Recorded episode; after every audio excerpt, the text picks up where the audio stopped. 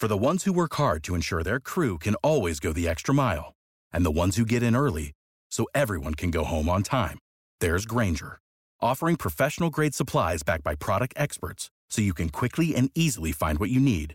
Plus, you can count on access to a committed team ready to go the extra mile for you. Call, clickgrainger.com, or just stop by. Grainger, for the ones who get it done.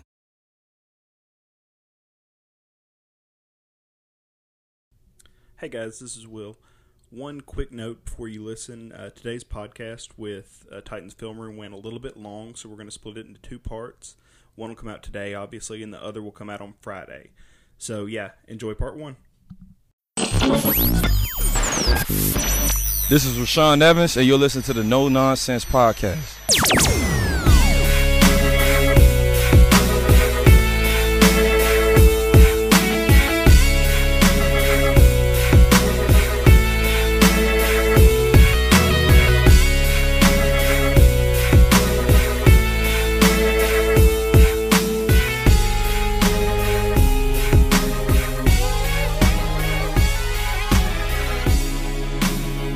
Welcome into No Nonsense, a Tennessee Titans podcast, your place to go for on demand Titans coverage that is 100% free of the nonsense that we always see in sports talk these days. I'm Luke Worsham, joined by the other two hosts of No Nonsense, Matthias Wadner and Will Lomas.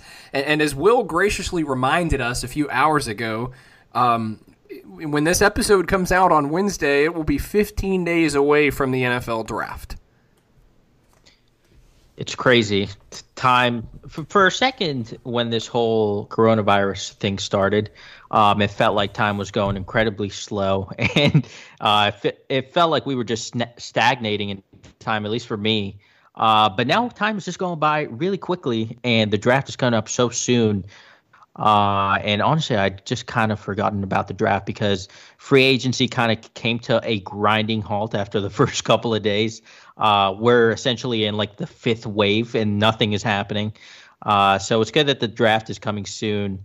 Uh, even though there's still a couple of free agents out there that the Titans are probably still looking at, and uh, they might need to know what's going to happen with them uh, before they get to the draft.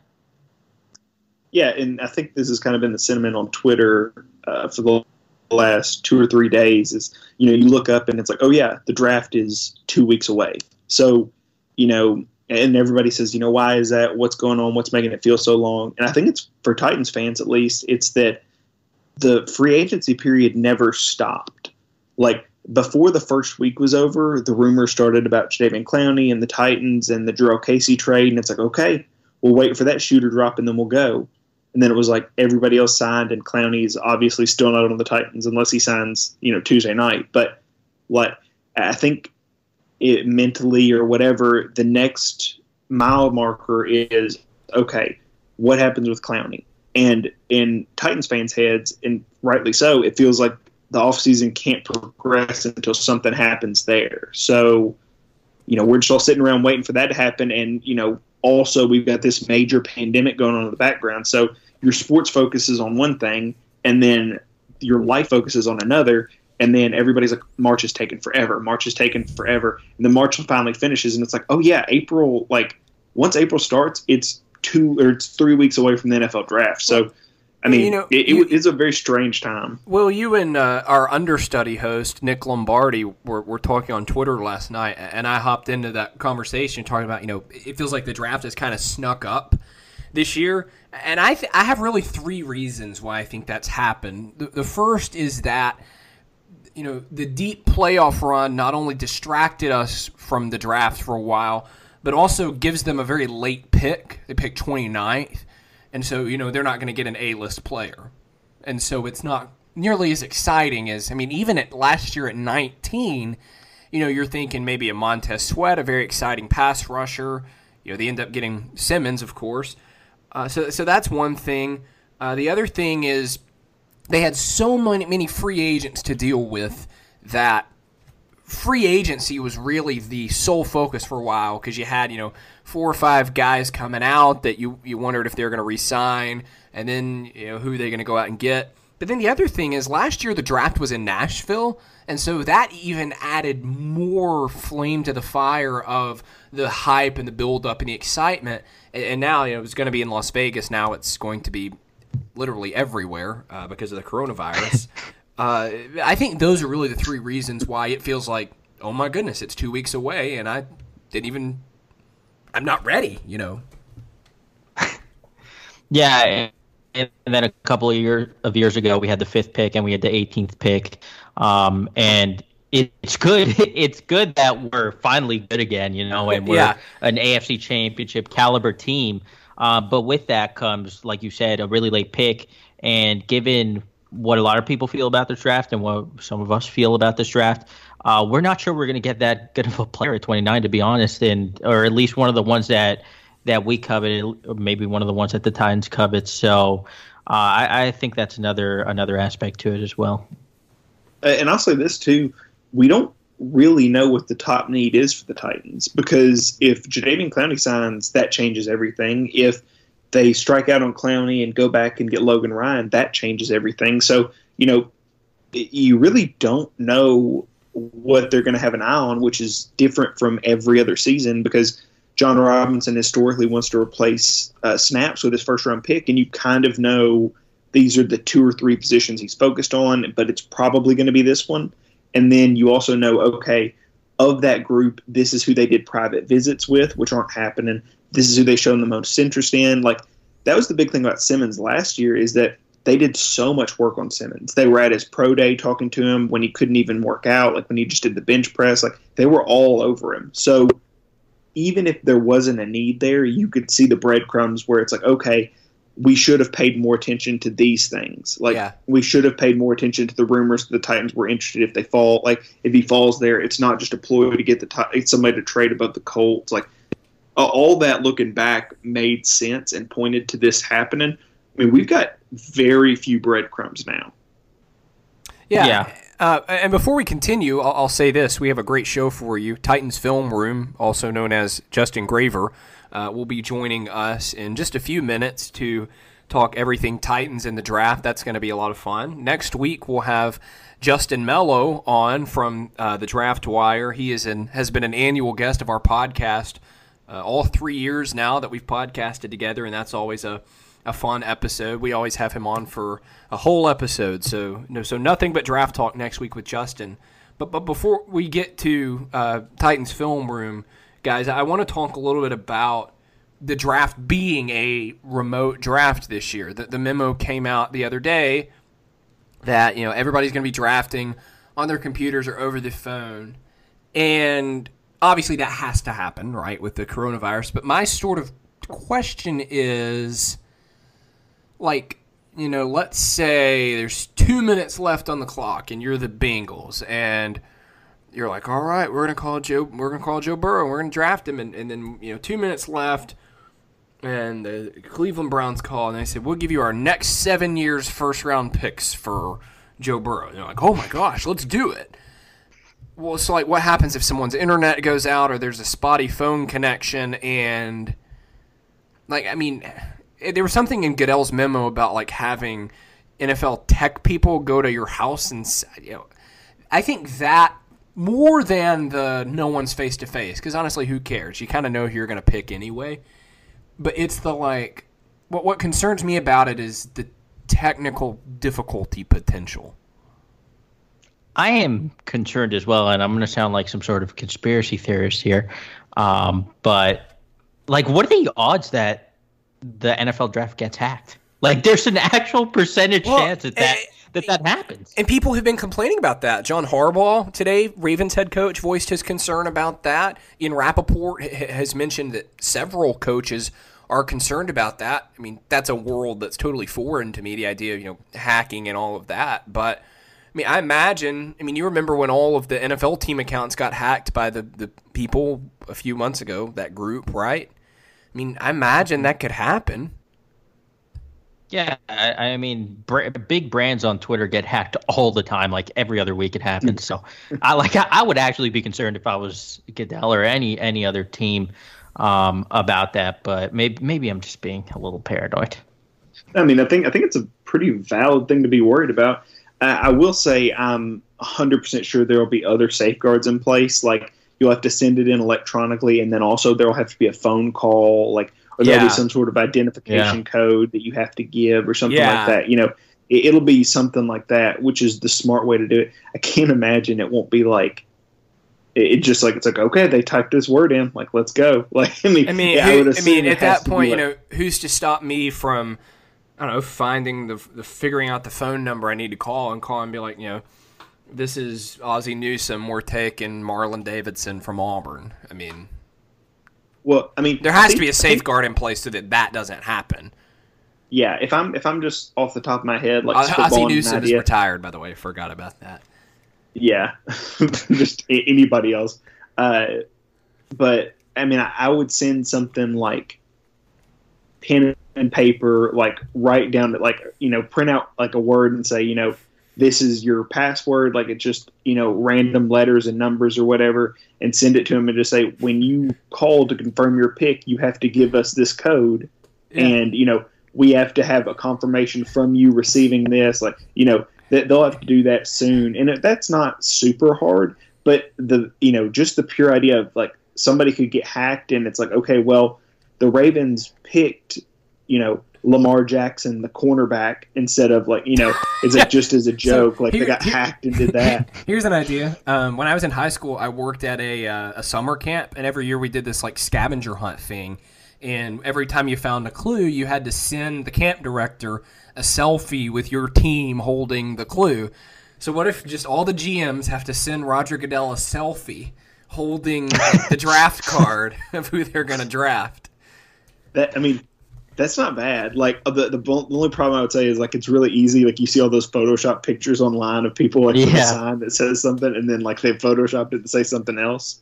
Like I know the Taylor Swift song had like a lot of those memes like a long time ago, but you know I, I'm sure like that's the problem is like you know it could happen like you know with all like the deep fake stuff and all that like you can pretty much do anything you want now online so like unless you're in the same room with somebody, it is hard to be 100% sure about what's going on.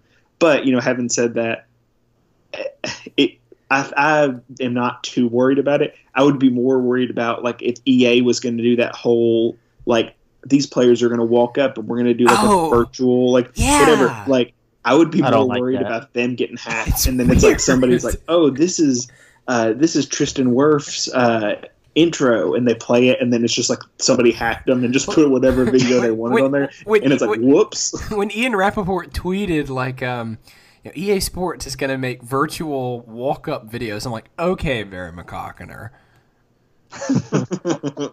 I mean, is it is it ridiculous or does like does it just make that much sense like to just do that? Like, just think it's weird. Like, do we really need that? Well, no, I mean, No. we really No. don't need any of it. Like, that's the thing is like it's all spectacle. Like, I mean, he- walking, exactly. like- and here's the thing: you're not fighting for anyone's attention. This is the undisputed number one event on television because there is literally nothing else. Yeah, I I mean, we've talked about it in in. I'm curious to see what you think about this, Matthias, because I think I know Luke's stance on this, but I know Adam Schefter talked about it before. How he would do one like his proposed fix for all this is you just do one round a night for a week Mhm. because you've got the schedule open, and then you just say, okay, like everybody gets to reshuffle their boards. If you want to call on a medical on a guy you won the fifth round, you don't have to do that in the middle of day three when everything's hectic. Like you can just Right. take 12 hours and do that. So where what would you do? I I like that idea. I someone someone uh, mentioned it like a couple of weeks ago, and I thought it was I thought it was a very good idea. I'm surprised the NFL didn't even consider it really, but nothing surprises me about the NFL at this point. I will say, But, like, um, for for us though, as people that cover this and you know we podcast about it, and, and Will and I write about all this, that would be a rather laborious week. Like I feel like that would be the never-ending week from hell if that happened. Yeah, but we could do a podcast on every single round every night. That's Tell true. that would Yeah, be a good like- idea. I plus, mean, there's a lot to write about. Like, Yeah. plus it gives you a lot of time to actually think about what may happen, and you could have every night. You could have a show on NFL Network, uh, first round recap, uh, like a recap of every single round go through all the players. It gives you a lot of time to to come up with a lot of content. Yeah, and I mean, think about it like eh, think about you're going into round six and everybody kind of has draft atrophy or whatever. Well, like you can take the best players. Like let's say you know Jake Fromm is available. He probably won't be, but let's say he is, and it's I like forgot you can he's play. in this draft. Yeah, like I'm sure many He's, people did. he is hashtag But- not good. Yeah, so he could be there in the sixth round. But imagine like if you're, you know, you're the first team up. Like let's say you haven't drafted a quarterback, your team needs a backup or something like that, and Jake Fromm's still available. Well, now ESPN can run old reruns of you know Georgia versus Alabama in the SEC championship game, like games where Georgia played really well, so they can hype them up. And then they have content that they don't, you know, it doesn't cost them a dime. They've got it for free already they get to play it like it's a win-win for all the stations like and you know for writers it's good content to write about you know you don't have to try to cover somebody haphazardly from round four while you're waiting on the round five pick like it does give you more time to do it because it's not like the number of moves change it's Well, just see- the speculation changes From the perspective of, of a writer, that's one of the hard parts about the late days in the draft. Because, like, the first day, it's very easy. You wait all day, you figure out who the player is going to be, you fire away. But, like, on day two, I think day two is the hardest day to cover. Uh, especially if you cover a team like the Titans did last year where you had two picks. Because you- you're waiting and waiting, waiting, waiting for that first player.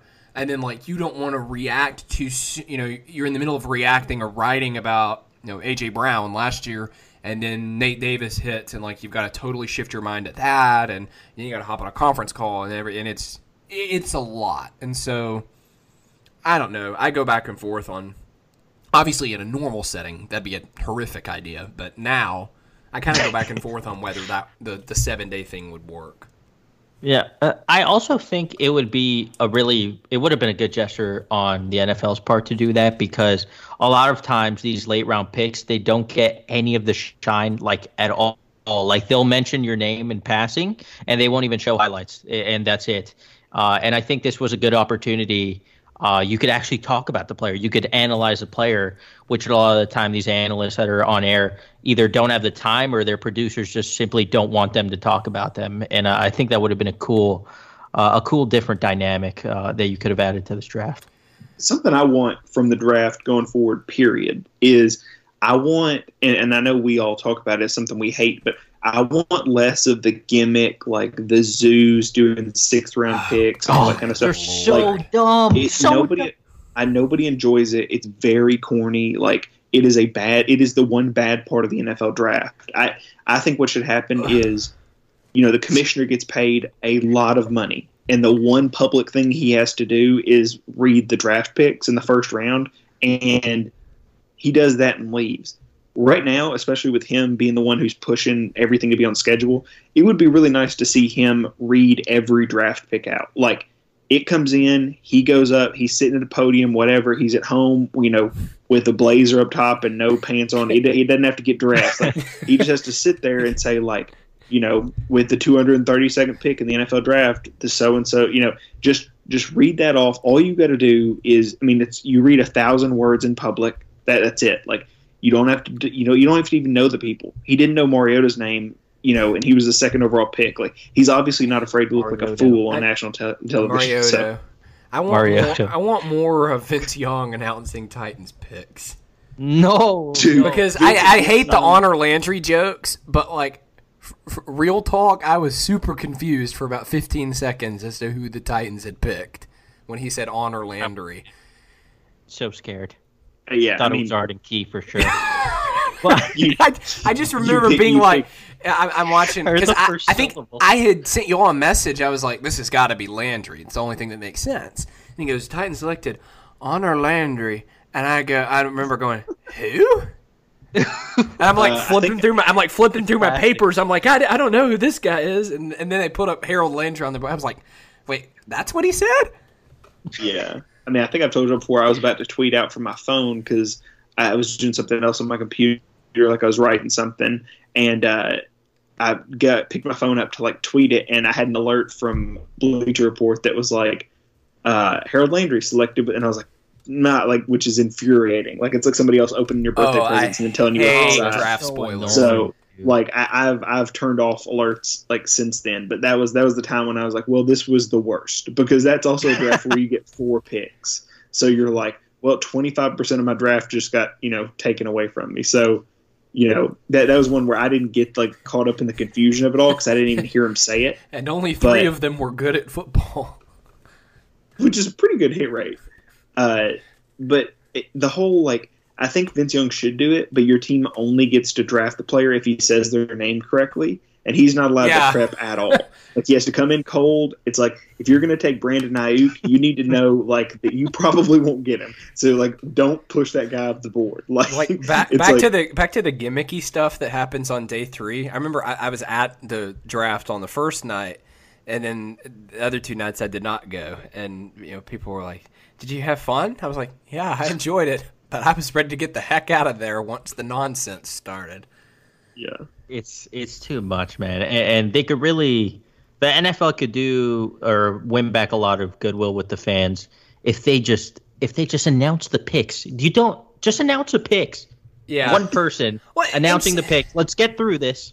And see, Yeah. that's the, that's the thing is like the first night, like because that, that was my first and only draft that I've been to in person, and so it was, it was so cool. And you know, like it's the draft, and you know, you see Roger get up there announcing the picks and and, and everything, and it's awesome because there's so much drama, and you're seeing the people walk, you know, onto the stage to get their cap and everything. But then, like by day two. It doesn't feel like the draft. It just feels like a selection meeting. Yeah. Where- and then they they bring out a different person every single pick, and it takes forever. And then Yeah. they they go like two or three picks behind, and it's just it's the worst, man. I really hate it. I'm still really- upset Yeah, that's- that I did not see a single famous person like on the street because I was looking, like I was walking around, keeping my eyes open. I did not see anyone that I. The only person I even saw that I knew was I ran into Tehran. That was the like. The, Just your friends, like you. None of your friends showed up. My colleagues. Yeah. Like I ran. I, I- I mean, I saw like my bosses, but like I had a planned meeting with them. Like in terms of like, I remember someone said, "Are you a local?" And I said, "Yes." And I they said, "Where do you buy a cowboy hat?" I'm like, "That's not a question for a local." what? You're like out by the cattle ranch, like you know where we all get them in Nashville, the city of twelve I people. was like, "I don't know." stigma. Um, I will say, like, I think there, and I've heard this is not my idea. I've heard somebody else say it, but there is something the idea of having the general manager call your name out in round one instead of Goodell, and then after that, your front office decides, like, it's like, okay, if it's the middle of the third round and your team's trying to trade around and stuff, and the draft is behind, you can send a regional scout to do it, or you can record it and send it or whatever, but give it to the people who've done all the work who you know they're not going to mispronounce a name like they're they're not going to say somebody's a wide receiver when they meant running back that you know they're not going to say the wrong school like they, they are very well versed in these people. Plus it gives those area scouts like the guys who you know bust their ass for 360 days a year doing all this stuff with 90% of the guys being undraftable like they get to announce a seventh round pick instead of it just flashing at the bottom of the screen. Like that, that feels like something that wouldn't hurt anybody and it would add credibility to the back half of the draft. And Will, that is truly the worst. Is when it gets backed up. when, when you're six picks When, it- behind, and when everyone and their mother happening knows the next five picks, and they're still going through the charade of announcing them. They don't. They, at some worst. points, they don't even they don't even draft or they don't even show them anymore. They just say these are the last five picks, and Yeah, it'll show yeah. you like it's like over the over the commercial break this happened, and I'm like. That to me is like if you're going to do so over the commercial break. I mean, Well, but at that point, if you're going to say over the la- over the commercial break, these are the five uh, draft picks that happened, just cut your show off. Like you're not doing your job. Like it, it would be like a weather Disrespectful report. too, man. Honestly, to these guys who get drafted, and you're just like, Yeah. oh, here, he, these guys just got drafted. Oh, if you're a weather channel that just talked about the weather from last night, you wouldn't make it. They would cut. Yeah. like your, your show would be off air. An Like, analogy. so it's like don't the like, weather the- the recap import- show. yeah, it's like the importance of this is the you know it has to happen in real time, and it's you know that's that's the relevance of the show at all. Like Which- the picks are all online. Like you don't have to. You know, it's the reveal. That- so it's like which- to not understand that is crazy. That reminds me, and, and we're, after this, we'll we'll bring Justin on the show, Titans Film Room. Um, that reminds me of the most easily the most bizarre Mike Vrabel press conference I've ever attended. Was uh, the weather comment is what made me remember this. It was training camp 2018, and um, I remember I pulled into St. Thomas Sports Park, and I see the Weather Channel truck. And I'm like, what? Like, why? And so we get out to practice, and it's like a little drizzly that day. I mean, but that, you know, that's really it. And so we get to the end of practice, and we're standing around Vrabel doing the press conference. And dude in the back, standing up, wearing a Weather Channel polo and khakis, goes, "Uh, Coach Vrabel, I've got a, a weather question for you. And I'm like, do what? And he's like, The ex- expert on weather, Mike Vrabel. and he's like, he asked some question about like how practicing in the rain prepares them for adverse weather conditions.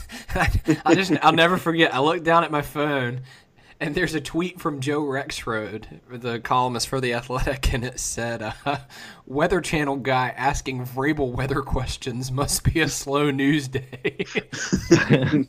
what like that's so like, crazy. who to me. thinks of that? It's like, well, what are we Was he gonna doing do? a report? I don't like. I don't. I don't yeah, he only thing I could did. think of. Because then after uh, uh, uh, Jared Puffer, who works for Titans PR, brings Adoree Jackson out to have like a one-on-one on-camera chat with this guy. And I'm like, why are you here? a Dory? yeah. What a, what a weird That like is so random, man. that.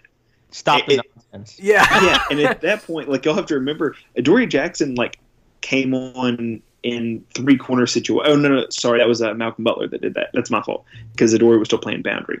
I was like, I was like, wait a second. I was like, at that point, like Adoree's not even a starter, but he was a starter. Okay, so that's a little more palatable than just add, asking a backup corner It's just so- about the weather. So Like asking strange. Like, LaShawn Sims.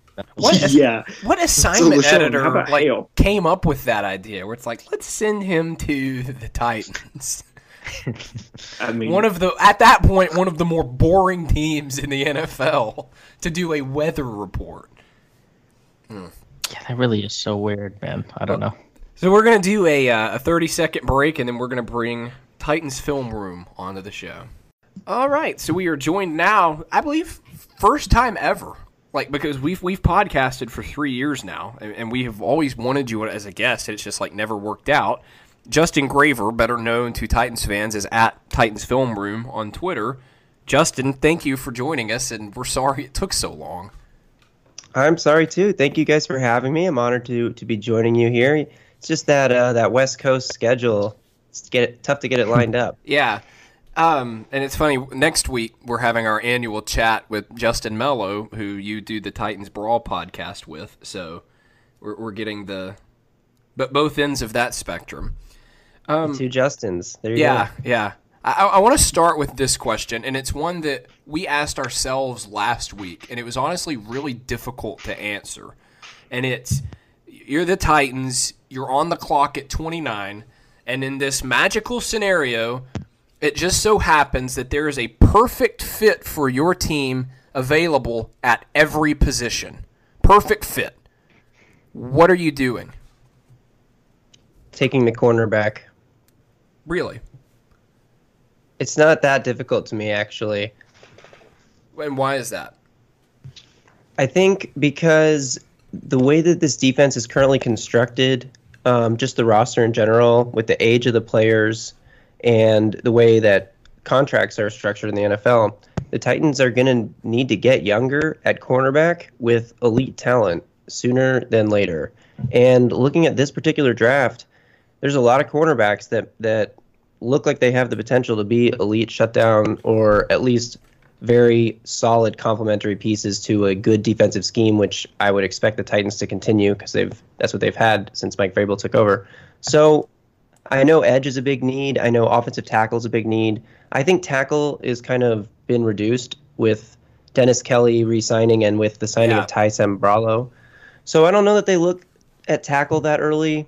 I know edge would work out. I mean, I guess this scenario is if the perfect edge fell to them there, but and I know edge is a more just coveted position in general, but I also kind of think as the NFL continues to get more and more into this passing league thing, coverage is going to be more important than pass rush because when offenses are able to run those really quick plays, quick passes, there's a lot of plays where the pass rush has no impact on the play at all because the pass is out so quickly. And if you have elite coverage players who can break on balls and cut off those passes, then your defense can really step up a notch, take it to another level. Hey, Justin, it's Matthias here. Uh, do you think it? Well, do if Logan Ryan gets brought back, does that change for you, or do you still think they need to go cornerback given the ages of Logan Ryan and Malcolm Butler? I think that's a good. Yeah, question. so that is what I was. Yeah, sorry. Yeah, that is what I was thinking is about the ages, and even with Logan Ryan coming back, you know, he's going to be 30. I don't know if it it might put, knock it down a peg. Maybe you don't have to go super early for a cornerback. You look for a guy in the second or third round that you can let sit for a year and develop. Someone who doesn't, someone you wouldn't be relying on to take the field a lot of, for a lot of snaps as a rookie. But it doesn't. That's that's the extent I think to which it changes for me. Yeah, I, I think given that there are still some high-profile free agents out there that the Titans are probably interested in, uh, it, it's kind of hard to project what exactly they're going to do in the first round right now. And you know, we we've talked some on here about how with Logan Ryan, especially in the postseason, this is sort of your one of your main things that you like to talk about, Matthias, is that I think his lack of speed got exposed pretty frequently. Yes, I I, I fully agree with that. I think that Logan Ryan, the qualities that Logan Ryan brings at this point are more off the field in the locker room and, and in the week of preparation than they are on the field. And obviously, he's a very versatile piece who can be used as a blitzer and who can who's effective in the run game. But not to discredit those those are important things, but there are a lot of players that can be good blitzers and help in the run game, you know. And there are some players on this roster like Amani Hooker who could probably do that. So I think what Logan Ryan brings is the value in the in the film room, his experience with being able to point out receivers' tendencies to the younger guys in there, and just being a leader in terms of understanding the scheme because it's a complex defense that they run, and helping the secondary mesh as a unit. I think that's his greatest value, and I do think at a certain point when that's your greatest value, then you you can't out outprice yourself in free agency, and I think that that's what Ryan has done to himself here. Yeah, I mean, I think when we're talking about corner, which I'm glad you bring it up because I think that's where they have to go with how the roster is constructed right now. Anyway, um, I keep coming back when I do these mock drafts to if Gladney falls to me in the first, great. Like I'll take him almost every time, regardless of who else is around. But then if I miss on a corner in the first, I don't feel any inclination to draft one until the third round with the Meek Robertson. Like, am I missing a second round corner who's good in the slot and you know can play? In you know year one and didn't reach or anything because I, I don't see somebody that I'm so sold that I would spend you know another top 64 pick on. It's funny to me because um, Amik Robertson is a guy who it feels like everyone has him picked out as their like sleeper that they love, you know. And there's guys like Bryce Hall and AJ Terrell who don't really get talked about at all because because they're like in that the top of that second tier, and Amik is more like someone who you can like get in the third round.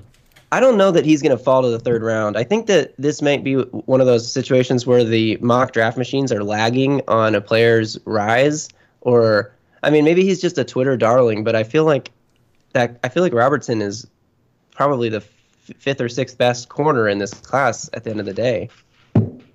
Yeah, I mean, I, I don't think you're wrong. I think uh, Terrell gets a bad rap because of what happened to him versus LSU against, you know, arguably the best wide receiver tandem, you know, them and Alabama. So that, you know, that sometimes you draw a short straw and you get exposed on the national stage, or sometimes you're Kevin Dodd and you have a big game on the national stage. So I, I do think that hurts him. But, you know, I, I guess for me, when I look at the Titans, I, I think they've they've always historically liked – really aggressive, like downhill corners, if that makes sense. You know, I'm sure you know I'm talking about guys that can aren't afraid to stick their nose in the fan. You know, if they see pulling guard, they're not going to turn their back and let them just get smashed. Like, and that's Gladney and Amik Robertson to me are guys who I'm like, okay, I think Amik Robertson has something like eh, like double digit sacks or something over his past like three years. Like just crazy impressive. Like I'll help in the maybe that's tackles for loss. Maybe I'm thinking of the wrong stat, but either way, like he's so productive that with how Rob, Jon Robinson's drafted defensive backs, it's just like if you're athletic, at least even mildly athletic, and really productive, you're going to get a top 100 grade from him as defensive back. So uh, for me, I, I just even if they have to spend a second round pick on him, there's maybe nobody in the draft I feel more comfortable saying that this front office will like more than uh, Meek Robertson. And maybe the injury, like uh, you know, I have I've heard the rumors that he's got some kind of injury or whatever. Maybe those are true and they knock him down. But other than that, I just can't see how the Titans aren't the team who's highest on him. Yeah, and I, I I really like Gladney too. Gladney's maybe one of my favorite players in this draft that the Titans have a shot at. I don't know if they'll have a shot at him uh, realistically. I feel like he's another guy that may be being a little too underrated, but if the Titans have a shot at Gladney, I think, like you said when you're doing your mock drafts, like he ha- he has to be the pick in my opinion. Do you think they have to target a guy who's gonna like slot into the slot immediately, or do you think they could, if someone falls to them that they really like, uh, target a boundary cornerback uh, and maybe push Adoree' to the slot? It's an interesting question. I mean, I think ideally they'd want to find someone who can be who can be versatile and play in both spots. And I honestly I don't know that if Gladney is ideally suited to play in the slot.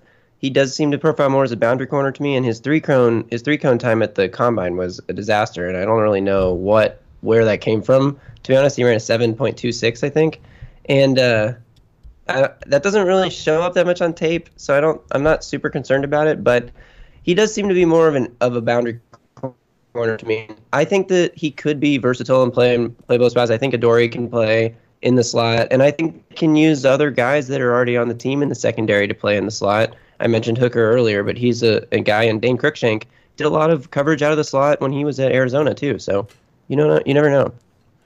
I, I want you to talk a little bit to us about the Titans and, and how they use wide receivers because before we came on we, we were talking about, you know, is, does it make sense if they took a receiver in the first round? One thing I said was unless it's someone sort of in the mold of a Henry Ruggs who's just really, really fast, I don't think it makes sense because there's just, they don't throw the ball very much. And then Will said, well, maybe they want to move more toward a Tannehill centric offense now that he's under contract long term. Henry's not.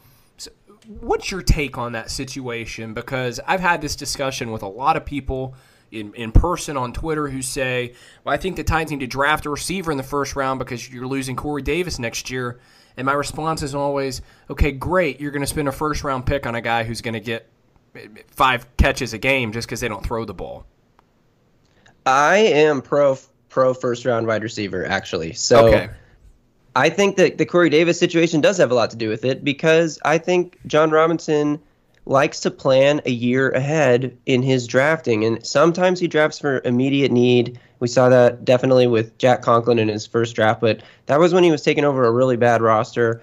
You know, Jeffery Simmons was was kind of a wait pick also, and as we see Jurrell Casey being traded out, we don't know if that was part of a long term plan or not. But to, to replace the interior of the defensive line that way. But I do think Jon Robinson is a guy who always has like a plan and a backup plan in place. And he uses the draft to plan ahead. And so I think that because of the status of Corey Davis and Adam Humphries would be in a in a year where they could either get out of the contract or would be the last year of his contract. Is that right? Wait, it would be his third third year of his contract. I think they can get out. I'm not 100 percent sure that's true, but yeah. um, and with obviously Tajae Sharpe is now gone. AJ Brown looks like a potential bona fide superstar, but the other the other guys on the roster, Kalif Raymond and Cameron yeah. Batson, I don't think you're going to rely on them to be big time receivers. So at the minimum, you need someone who's going to take Tajae Sharpe's role, which was kind of like the backup X receiver who could also play in the slot. It could also split out as a Z. And definitely. And you need someone to plan ahead for if Corey Davis does leave in free agency, because I think there's a pretty good chance Corey Davis will see his value a lot higher than the Titans do, given his production, because he was the fifth overall pick in the draft, and he can say, well, we didn't throw the ball very much. If we threw at a league average, rate, blah blah blah. You know all that stuff that Titans fans have said to defend Corey Davis for years. So I think that planning for that scenario, uh, it wouldn't shock me. I think wide receiver and cornerback are the two most likely positions to be taken in the first two rounds of the draft. So, so I, have, I have two questions off of that then. Number one is based on how we've seen them use Corey Davis or perhaps not use Corey Davis, do you trust that if they take a receiver in the first round, they're going to do for him what they need to to make it, you know, the, the pick worth the value of the, the player worth the value of the pick? I'll start with that one. Yeah, I think it's all relative. I think, you know, to them, the value of the pick is is this player going to be productive and do what we ask him to do, which in this case would be be a really good blocker, be a reliable blocker, and not put up a fight or a fuss about having to be a reliable blocker. And then getting open when it's time to get open and making tough catches because the, that's the thing. The Titans' offense last year relied on a lot of completions in situations where it was not expected to be completed, which is how Tannehill ends up with the highest completion percentage above expectation. You know, based on the statistical, like all the plays that have happened that have a similar amount of separation and amount of um, velocity on the ball, target depth, uh, pass rushers in vicinity to the quarterback, all those things are calculated, and the Titans were way above expected based on all the situations that have happened in the history of the NFL. So that means you're relying on your receivers to make really good contested catches uh, to help the offense continue to function. So, it, from that standpoint, I do think you can't just have a receiver that's you know a just a guy type of receiver, just a Tajae Sharpe type of receiver, which is why I think Tajae Sharpe's allowed to walk at just a million dollars. He signed a contract for one million dollars for one year in Minnesota um, which is a, a, value the Titans could have afforded to pay to a guy who already knows the offense if they really wanted to, you know? So I think that you need someone who is able to execute in those situations and make contested catches, which means you might have to look for a receiver higher in the draft. So my last question on the receivers is this. And this is a debate that we've had on this show for years, and it's sort of become a running joke between Will and, and me. But I, I'm genuinely curious as to your thoughts. You know, Corey Davis clearly has not had the kind of career that the Titans probably expected when they took him fifth overall. So is that Corey Davis just isn't that good? Is it operator error, or is it, as our good friend Marcus Mariota would say, a combination of both? I do think it's a combination of both, but I, I think Corey Davis is still like I still think he has the potential to be a productive receiver in the right situation. If if he was swapped places with Chris Godwin, I think he could have put up similar numbers to what Chris Godwin did this season, you know? Mm-hmm. Like on a purely on a talent level. Now, I do think there's something to be said about the attitude, the I want the ball attitude versus the humble team guy, I don't care, go about my business and do my job kind of thing that Corey Davis is. Like, I don't think he really does demand the ball, which kind of suppresses his production and you know, there's been plenty of people on Twitter who post clips of Corey Davis like being wide open and Tannehill throws it a different way, or the few times that Corey Davis was like targeted on a deep route downfield, it was like the few times that Tannehill overthrew a receiver downfield. And meanwhile, when AJ Brown's running like a streak down the sideline, like the play against the Texans, and it's a perfect throw over the shoulder, you know, Corey Davis didn't get that perfect throw this year. So it's hard to say. Um, I do think the sample size, because the Titans pass the ball so few so so limited compared to the rest of the league that it's hard to say. But I don't know. I mean, just based on his talent, I don't think that he's overrated by Titans fans. But I do think that you know his production isn't like you said. It's not the career we expected. Uh, I wanted to go back to your point about the Titans needing a receiver who's really good in contested catch situations, uh, and get your thoughts on who that could be in this draft. Because I mean, ideally that's CeeDee Lamb, but we're probably not going to get CeeDee Lamb. He's just that good, and we have too late of a pick. Uh, but there are guys in this draft, maybe Denzel Mims, Tee Higgins, uh, even Chase Claypool to an extent. He showed that that showed it off in college, the ability to go up and get the ball uh, with cornerbacks draped on them. Who do you think is all right, as Will said at the beginning, we're going to be turning this episode with Titans Film Room into two parts. So we're going to break it right here. Part two of the interview will be out on Friday. So be sure to come back to our podcast feed on Friday for part two of Titans Film Room. In the meantime, you can follow Titans Film Room on Twitter at Titans Film Room. You can follow us on Twitter and Facebook at No Nonsense Pod. We'll see you on Friday. When you need mealtime inspiration, it's worth shopping Kroger, where you'll find over 30,000 mouthwatering choices that excite your inner foodie. And no matter what tasty choice you make, you'll enjoy our everyday low prices, plus extra ways to save, like digital coupons worth over $600 each week. You can also save up to $1 off per gallon at the pump with fuel points. More savings and more inspiring flavors make shopping Kroger worth it every time. Kroger, fresh for everyone. Fuel restrictions apply.